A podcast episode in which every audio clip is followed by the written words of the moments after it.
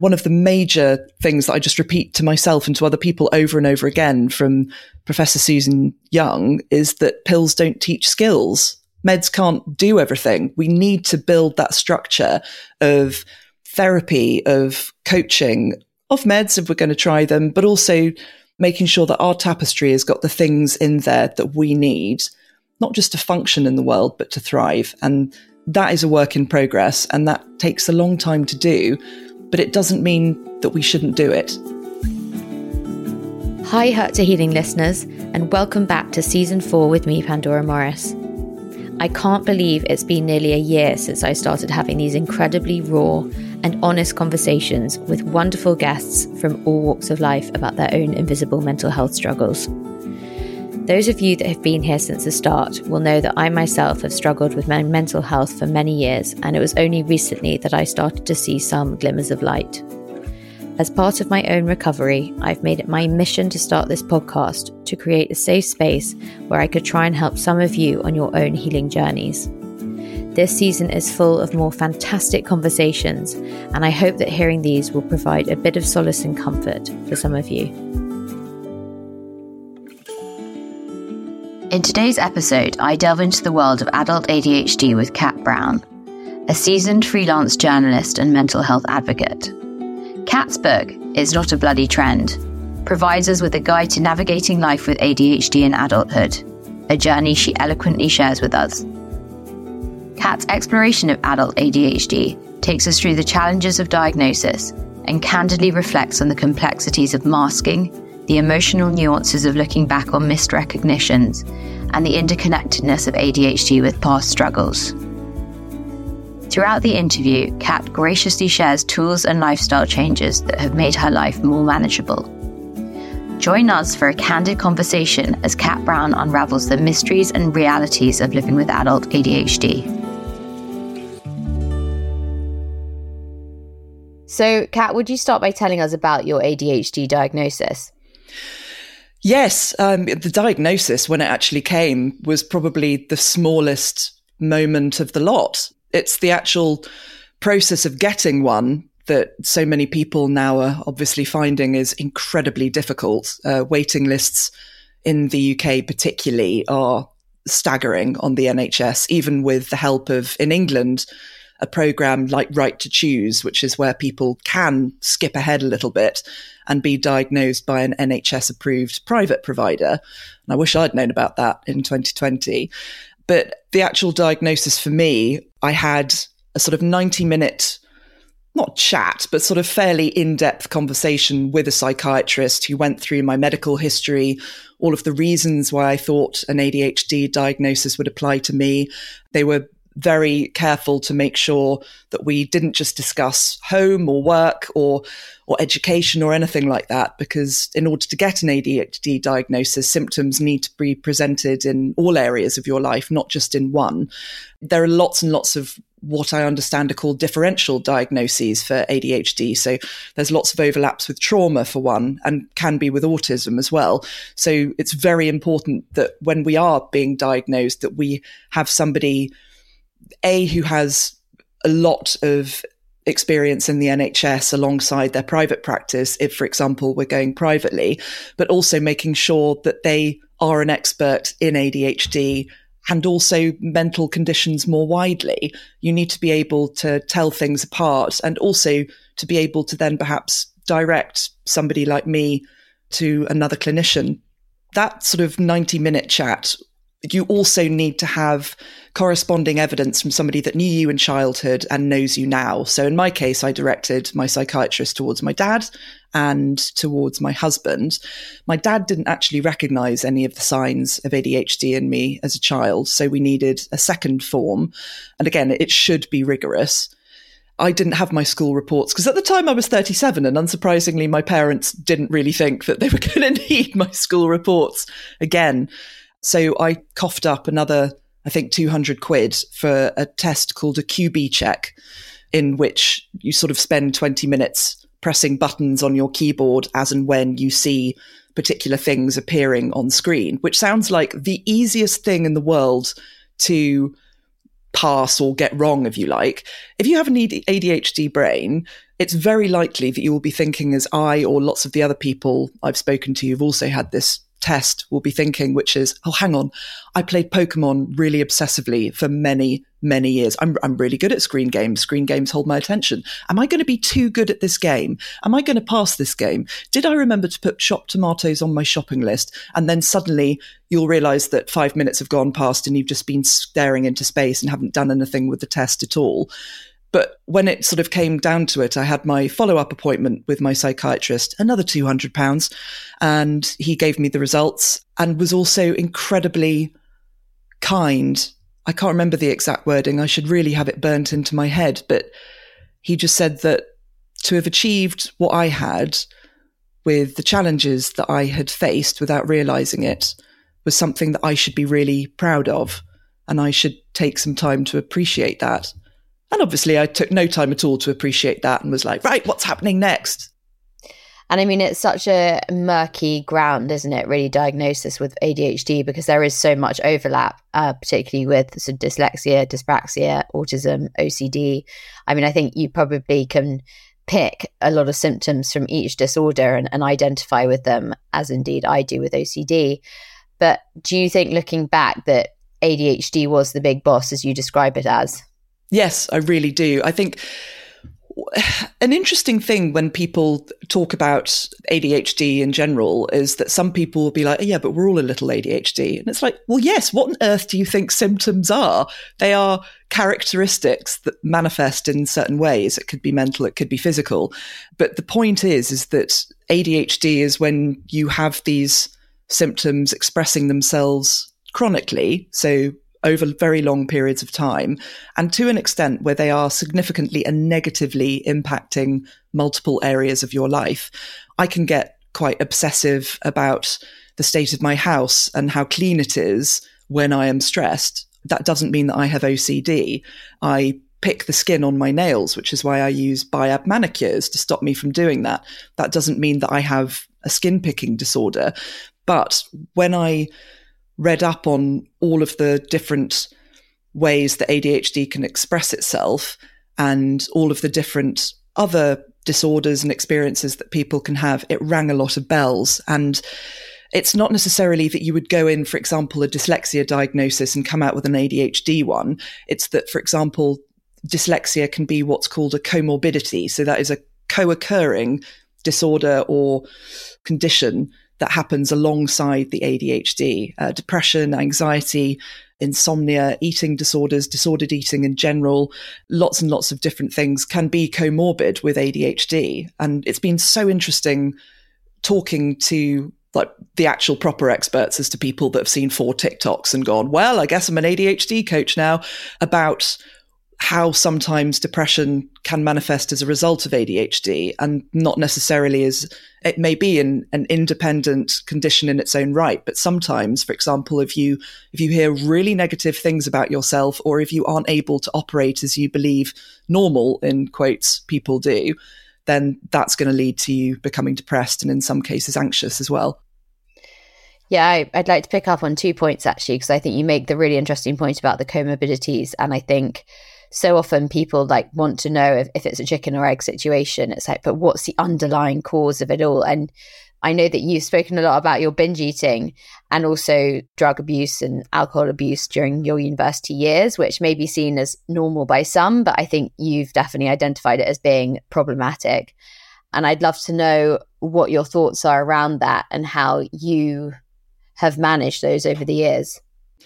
I mean, it's interesting thinking about the idea of psychiatrists dealing with anything in a linear way because I think it's very tempting to want to pull out a pattern, but a pattern is not necessarily what we're going to get. I very much identify with the Oscar winning film of a couple of years ago, Everything Everywhere All at Once. That was certainly what my experience of my brain felt like because it, it wasn't like, oh, okay, I'm going to be treated for depression for a few years, partly because I was never treated for depression all the way through my teens. Nobody identified it, let alone treated it or or insomnia or anxiety or self harm or any of these things. Um, I didn't even know that they were conditions or symptoms. They were simply, to me and to my mind, to my young mind, ways that my defective self sort of manifested, if you like.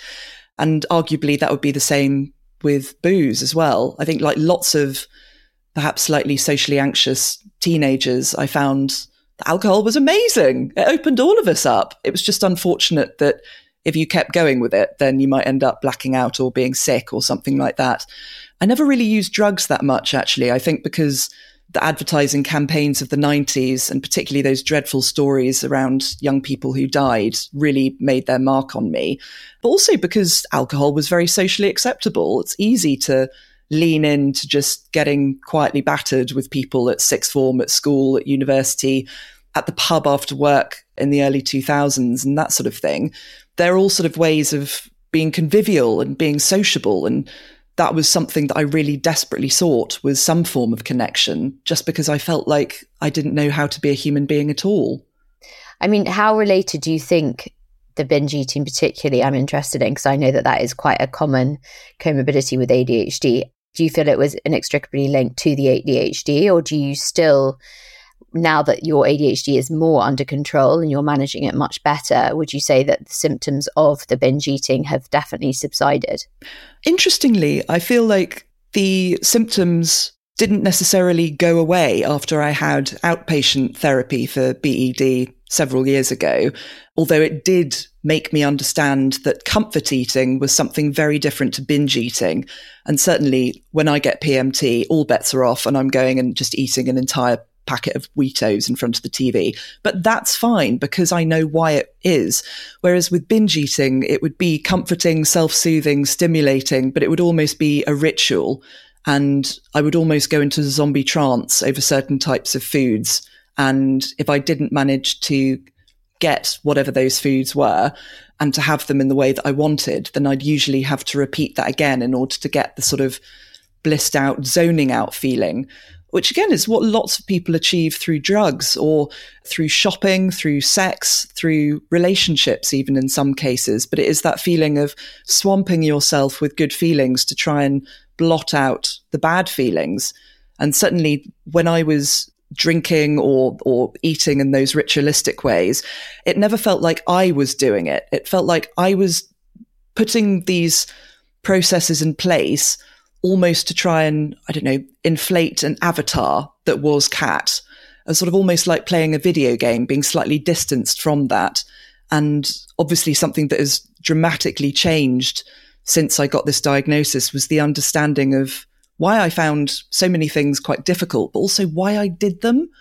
It just gave me a launch pad to be able to explore not just different therapies, but actually properly accepting and understanding myself in a way that I had just never let myself do for all those years when I just thought I was defective and it was my job to try and fix myself and put those sticking plasters together until I was just about human shaped and could pass as somebody in the world.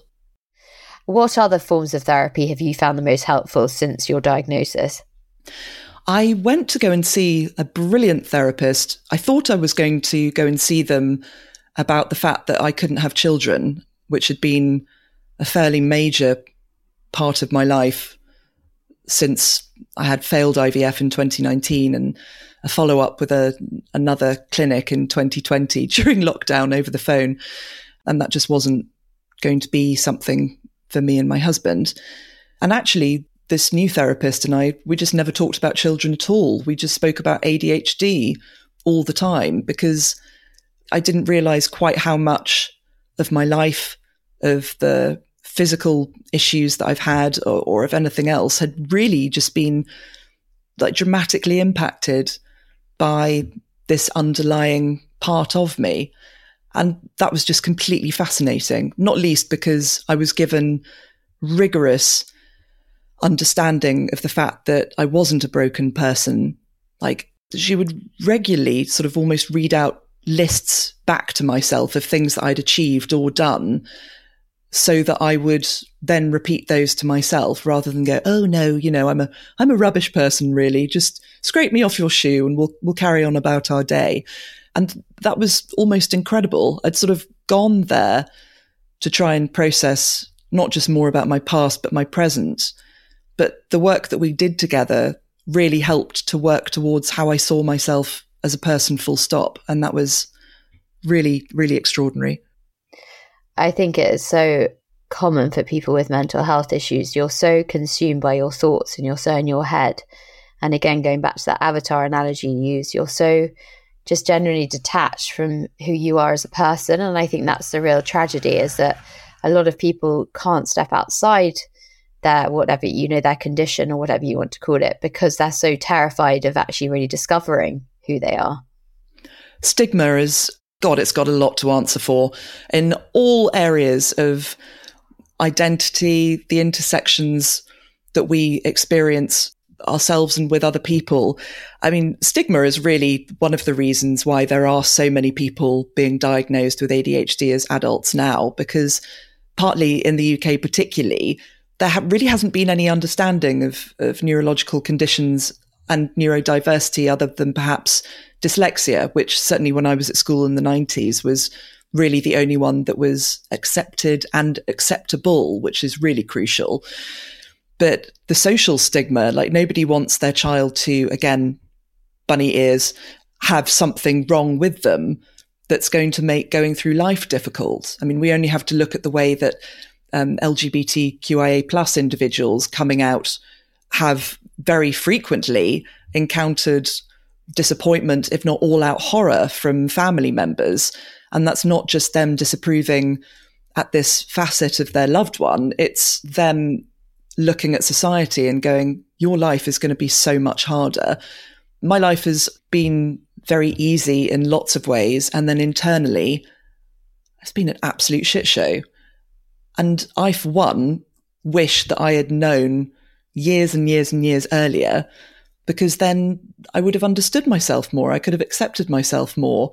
And I might not have told anybody. Although that said, I was bullied all the way through school because I'm very tall, have red hair, and was deemed to be quite weird. So, you know, maybe just add some more stigma on and I could probably have taken it. But certainly, the more that people are making it clear that neurodivergence, different ways of being, for one, make up a society, but also two, have always been here. Uh, and there are so many scientific papers, journals, even in even in visual art as well. These lovely evidences of, of neurodivergence dating back hundreds of years. Amazingly enough, long before Sunny Delight and video games are invented. But it's just now that the light is being shone on this stigma, and it just makes it slowly, but it makes it wither away and die. And I just I just want stigma to die. Yeah, as do I. I think shame, judgment, and stigma we could do a lot if we could move away from those because I think they're just crippling in themselves and, and feeling those emotions really keeps whatever disorder you're suffering with alive in you because it's just like oxygen for them. It is. And it comes from other people as well. Very often when somebody is saying something homophobic, transphobic, or judgmental. I mean, that's the reason why I called my book It's Not a Bloody Trend, because I got so fed up of people saying, oh, it's fashionable. I always feel, and the evidence is there subconsciously, that whenever people do say these things, there is an element of recognition in themselves that they're just feeling envious or annoyed or hateful in a way about somebody else, the idea of somebody else having an opportunity that perhaps they didn't have. And certainly we, we see this a lot when people, you know, lift up the ladders after them when they've managed to achieve something significant. They don't necessarily want to share that with other people. Whereas the whole idea about equity rather than equality is making improvements accessible to everybody, regardless of what their situation is. Well, I think there's been a wider recognition now that actually neurodivergency is is more aligned with being normal. I think now if you're if you're considered to be totally normal, it's sort of abnormal. And what is normal anyway? It's just such a ridiculous notion and concept that I it just annoys me when anyone says, but that's just not normal. Uh, it's almost as though people mean nice. They mean social niceties and that sort of thing, or we don't talk about that, or particularly in, in England, that god awful stiff upper lip. And it's fascinating seeing how generations have changed this. Uh, I mean, even in the recognition of something like PTSD, I was reading The Body Keeps the Score by Bessel van der Kolk, I think his name is, that brilliant book about trauma, and saying that PTSD only really became recognized as such when a group of veterans went and petitioned for it in the 80s, which is incredibly recent. Before that, decades before, it was sort of known as shell shock. And, you know, ADHD, as we call it now, was only named so in the 80s. And yet people have been treated for what was then called hyperkinetic syndrome since the 50s, certainly with amphetamines. So all of these things have been bobbling around for, for decades in various forms. And it's only when things have a name, a label, if you like, so that we can see inside the jar and see what's going on, that we can be like, oh, it's not that you're, or oh, I don't know, eccentric or scatty or thoughtless or all of these other adjectives that have always been used as personality flaws. And it's not to say that, you know, everybody under the sun has a condition or something like that. But the thing is, is where intersectionality comes into it is that everybody's experience of life is also going to be impacted by whether they're male or female, their their gender identity, their sexuality, race, certainly, class, enormously, but also like childhood trauma, uh, their upbringing, what their family situation is like, whether their experience of school was was a good one. All of these things impact on us in so many different ways, and it means that even for people who are quote unquote normal or neurotypical or however we might refer to that in future, their experience is going to be light years different to even just the person next to them in the street.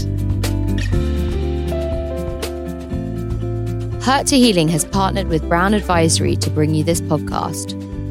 Brown Advisory, a global investment management firm, is passionate about raising awareness of mental health challenges in order to help people thrive in an ever changing world. A big thank you to Brown Advisory for supporting my mission.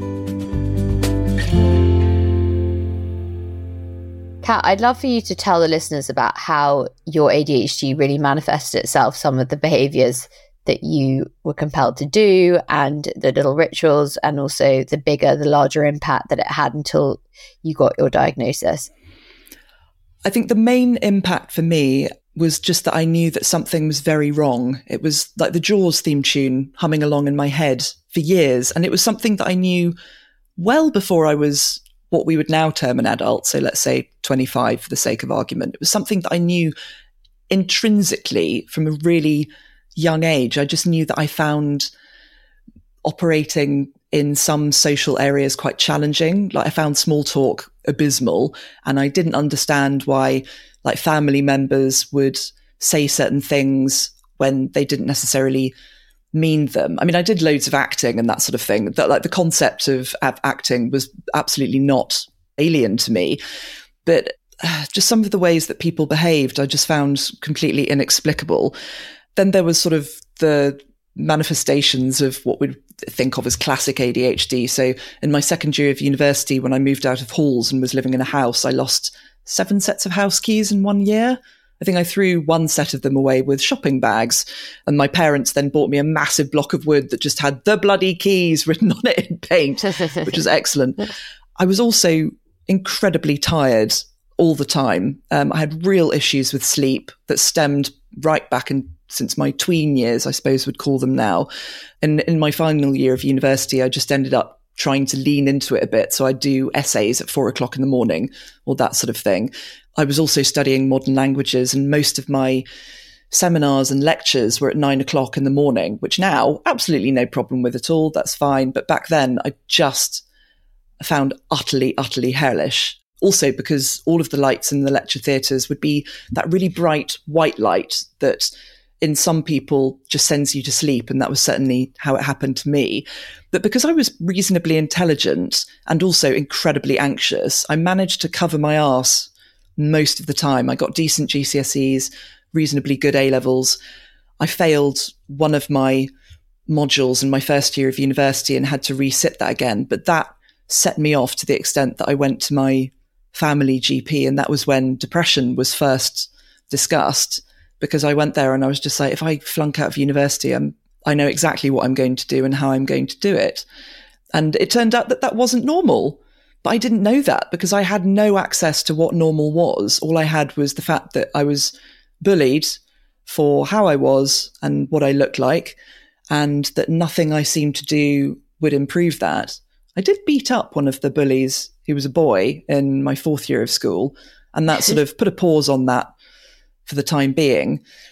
But again, this is why when people talk about social media being a negative thing, on the one hand, uncategorically, yes, uh, there are lots and lots of elements of social media that are again really pernicious. And I think we're going to look back and, and wonder why on earth we gave the world access to it with absolutely no boundaries whatsoever. But in terms of community, in terms of investigating, in terms of being able to casually fall across the right thing on the internet rather than going into the library and not knowing about something just simply because you didn't put the right book off the shelf, it was life changing for me in so many different ways. Yeah, I mean, it is the most extraordinary resource if harnessed in a, a positive, constructive way. But as you said, the sort of unboundaried, unfiltered access to all this information. And uh, also, as you said earlier, it's like people self diagnosing themselves with all these disorders, as well as people then proclaiming to be experts on a number of conditions, just baffles me on a daily basis. I think that's really where, as adults, we have to remember that we are adults and we've got to, whatever age we are now, by exercising judgment. And just because we're perhaps feeling a bit more vulnerable now, because we might be going, oh, maybe this explains why I did that terrible thing to that person in 2004 or something that we've been holding on to since then. Just because we're feeling like the underside of armadillos doesn't mean that we have to lose that casing to stretch that bizarre metaphor a little bit further. And it means that in everything, whatever we read, whatever we see, we have to analyze who's writing it. Where's it from? What's their specialism? What's their expertise? Just because this person has a platform, a massive platform on TikTok, does that mean that they have a medical background? If they do have a medical background, are they a psychiatrist or is it a psychologist, as was the case in Private Eye magazine a few years ago, wanging on about diagnosis, despite the fact that they were they weren't allowed to do diagnosis. And same in the newspapers as well what is the angle here? What is the person or the paper getting out of it? You have to use your second thoughts quite a lot. You can't just launch in and go, oh my God, well, you know, that's a headline. Therefore, it must be true because that's sadly not, not how a lot of media works. I know that diagnosis in adults has become much more common now of ADHD. And I think a lot of people take their children to a psychiatrist to try and get a diagnosis of something. And often, I don't know if this was your experience, but the psychiatrist will look at a family history and it is genetic. And so then a lot of adults then find themselves reflecting on whether they might actually have ADHD as parents and they've then passed it on to their children.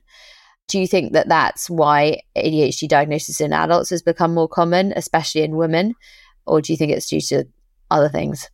That is partly because there is a historical underdiagnosis of women, as there is in men who don't present in the way that certain ADHD symptoms have been documented through research, particularly through the 70s. So, for example, if you're if you're a hyperactive presenting white male, then it's probably much more likely that you would be picked up in that way. But if you are a global majority, if you are gay or trans or anything like that, or if you have just anything that makes you, again, bunny ears, not typical, then that's going to mean that you're going to be missed as well. ADHD in adults was only really documented in the NICE guidelines in 2008 in the UK, so incredibly recently.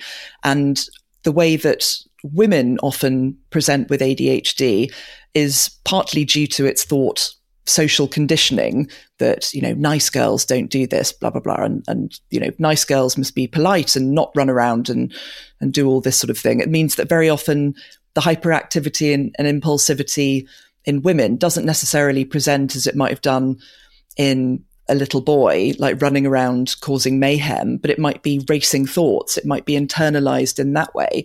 And then often women can present the inattentive side with daydreaming uh, and that sort of thing. So, what is really interesting though is that it's not necessarily that ADHD is genetic, but it is up to 80% heritable. So it means that there is that genetic element, but there doesn't necessarily be need to be ADHD specifically in the upper tiers of your family tree in order for you or your child to have ADHD.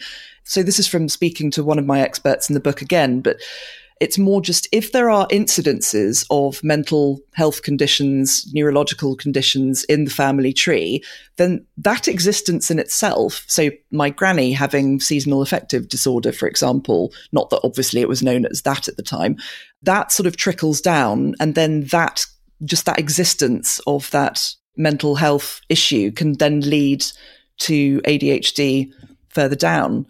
One of my cousins on another side of the family has ADHD, and to my knowledge, there, other than SAD, there isn't any sort of mental health conditions there, or certainly not other ADHD, but it's just all sort of whatever is there that we don't know about has just trickled down and, and landed in, in them and me. I'd love you to delve into masking and, and how you masked your ADHD and whether that's maybe a factor that contributes to this rise in diagnoses amongst older people. It's simply just a term, I think, largely borrowed from the autistic community, of where you well, I suppose on the one hand, it's basic social skills. It's stuff like taking the temperature of the room. Are you going to come into a really raucous room where everybody is cheerful and loud and excited and you just going to go and sit in a corner and open a book? Probably not. You might sort of go, okay, everybody's on a high for some reason. I'll go in and be really excited. It's using social techniques to make other people feel comfortable around you and so that you can fit in with people and situations. Uh, it might involve keeping your hands and body still if you're usually quite demonstrative. It might involve keeping your voice lower and more regular. It might involve talking or not talking about specific things. And really crucially as well, it can involve mimicking the people that you're with. We see this very often in people at work. If you think of somewhere where there's a real power dynamic, so I don't know, you're the intern and suddenly you end up speaking to the CEO, you're probably not going to behave as you would if you were speaking to one of your fellow interns. You might be either standing there rooted with fear, or you'd be there going, Oh God, trying to have flashbacks to how my mum told me to speak to people at the one time I went to church a year or something mm. like that. It's all of those coping mechanisms that come in, but also can be really quite exhausting to do. Yeah, and I mean, it is very interesting because I think that's also a trait that's associated with autism. And I think sometimes mistakenly, actually, you get misdiagnosed because of masking it's a very interesting concept and i think it's something that does need to be explored more because i think it it does again feed into this notion of being normal and being socially acceptable. And then it also for me it contributes this self-acceptance and actually really discovering who you are because if you if you spent your lifetime masking your true self you're so detached from that inner sort of essence as it were that you really need to relearn it as an adult. Yeah you really do and also, just a note on autism. I think we've had so many stereotypes of what it means to be an autistic person, largely thanks to the success of films like Rain Man with Dustin Hoffman. But as with ADHD, as with every form of neurodiversity, there is a constellation of symptoms and different ways that that people can present as an autistic person, somebody with ADHD, anything like that. And there have been some wonderful books and podcasts again, often written by uh, female comedians about their experiences of life before and after an autism diagnosis. But I think we've again been conditioned by stigma, by media presentation to think that autism purely means people with the most significant needs, whereas there will be plenty of people with autism who, not that they don't have any needs at all, but that they won't necessarily need a support worker, for example. They might need support in different ways. They might need more rest, more quiet, noise cancelling headphones. But it, yeah, it's really important that we just remember that one of the reasons that it can take so long for people to pursue a diagnosis is because there's nothing binary about it. All of these things present in completely different ways. ADHD isn't really just about hyperactivity. It's arguably more about emotional dysregulation than anything else. And so it's perfectly possible to be autistic, be incredibly empathetic, and be very good with people, but also to have ADHD and not present as physically hyperactive at all and be much more inattentive and, and inward with your hyperactivity. I want to really ask about how you manage today and what strategies you have in place. And also to touch on medication. And I know you've had a again quite a sort of tumultuous journey through that. But now, what's the sort of status quo? And yeah, what are your bottom line behaviors? Well, again, diagnosis with ADHD is really important if you want to have medication. And one of the people I spoke to from the book has not pursued a diagnosis because they're not interested in meds. They use exercise, being in nature, and also making sure that their home environment is how they like it, just to sort of keep everything comfortable. My number one thing is my amazing cleaner, Kaja, who's cleaned for us for about seven years. Uh, if I was living on my own, I would not have a cleaner, but I cannot deal with other people's crap, basically, whether that is in the past it was a flatmate, a lodger, and now it's my husband. It just removes any kind of arguments about whose turn it is to do what. But also, crucially, it means that once a week, our home is reset, the bedding is changed, our home is clean, it is vacuumed. Because there might be times when my energy levels absolutely plummet through the floor and I can't do anything. I mean, my husband's been away this week and we've got the Christmas tree here and I just haven't put the lights up and decorated it yet because I've been too busy with work and I haven't been able to prioritize that. So that just sort of means that home is always lovely and that is just such a privileged balancing for me to have. The other one, God, this is going to make me sound like the world's richest woman. Uh, an Apple Watch, which I hasten to add, you can get secondhand off eBay. This is crucial for me because I need it for timers and it gives me haptic reminders. So silent, but little, almost like somebody's poking my wrist, reminders of what's coming up in my calendar. Um, and I also use the Calm app. Anybody listening to this will have their own favorite or least offensive meditation app, but I just love the sleep stories on Calm. I never really use it for the meditation because I still have quite a lot of issues of paying attention to meditation. I find that ironically, I meditate more if I'm going for a lovely walk in Richmond Park or or going horse riding with friends or something. I'm much more able to be in the moment that way. I love the sleep stories. And and then just the lastly, and again, I spend tons on this, but every four or five weeks or so, I go and get my nails done with that builder in a bottle gel that literally just does not move. And that means that part of me always looks presentable. And so I'm looking down at my hands and I go, there is a presentable, capable woman, even if inside things are sort of not necessarily running particularly well. I also gave up alcohol a few years ago and really annoyingly, that is super helpful. And then all the boring usual stuff like getting enough sleep, listening to my body, particularly if I get incredibly tired and my energy levels just fall, which is so annoying, and coaching therapy when I can afford it. I mean, my God, over the last few years, I just haven't had hobbies. I haven't been horse riding because all my money has gone on private medical care, therapy, coaching, whatever. And again, for me, meds are incredibly useful. I spent a good year to two years trying to get the structure of it right. Because when I started, I was also on antidepressants and also weaving in things like beta blockers for physical manifestations of anxiety. But I've now got it to a point where I'm I'm really happy with it. And I know what the meds will do and what they don't do because when I tried them for the first time, which was actually just before my diagnosis, I felt that the sort of term that people often use is it's almost as if all the tabs in your head have been closed and you can just focus on one thing. And to be honest, I've never felt as good as that again, but I know that that is because I thought then, oh my God, this is going to be the thing that fixes me. And one of the major things that I just repeat to myself and to other people over and over again from Professor Susan Young is that pills don't teach skills.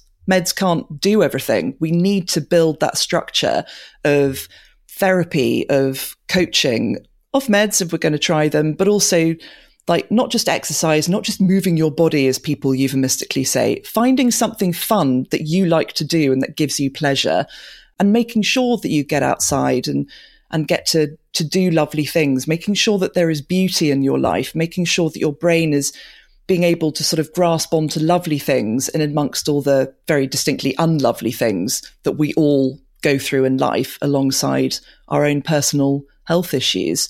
It's really just making sure that we have this tapestry that will look completely individual for every single person, but making sure that our tapestry has got the things in there that we need, not just to function in the world, but to thrive. And that is a work in progress and that takes a long time to do, but it doesn't mean that we shouldn't do it. Yeah. Sometimes you need to look down the mountain to realize far, how far you've come. You might have a long way to go, but you still, you've come a long way. And I think that's something that you convey so beautifully and yeah, so eloquently. And I just want to say a huge, huge thank you for your time and just, yeah, and, and your book, which is just so exciting. Thank you, Pandora. Thank you for everything that you and your guests do.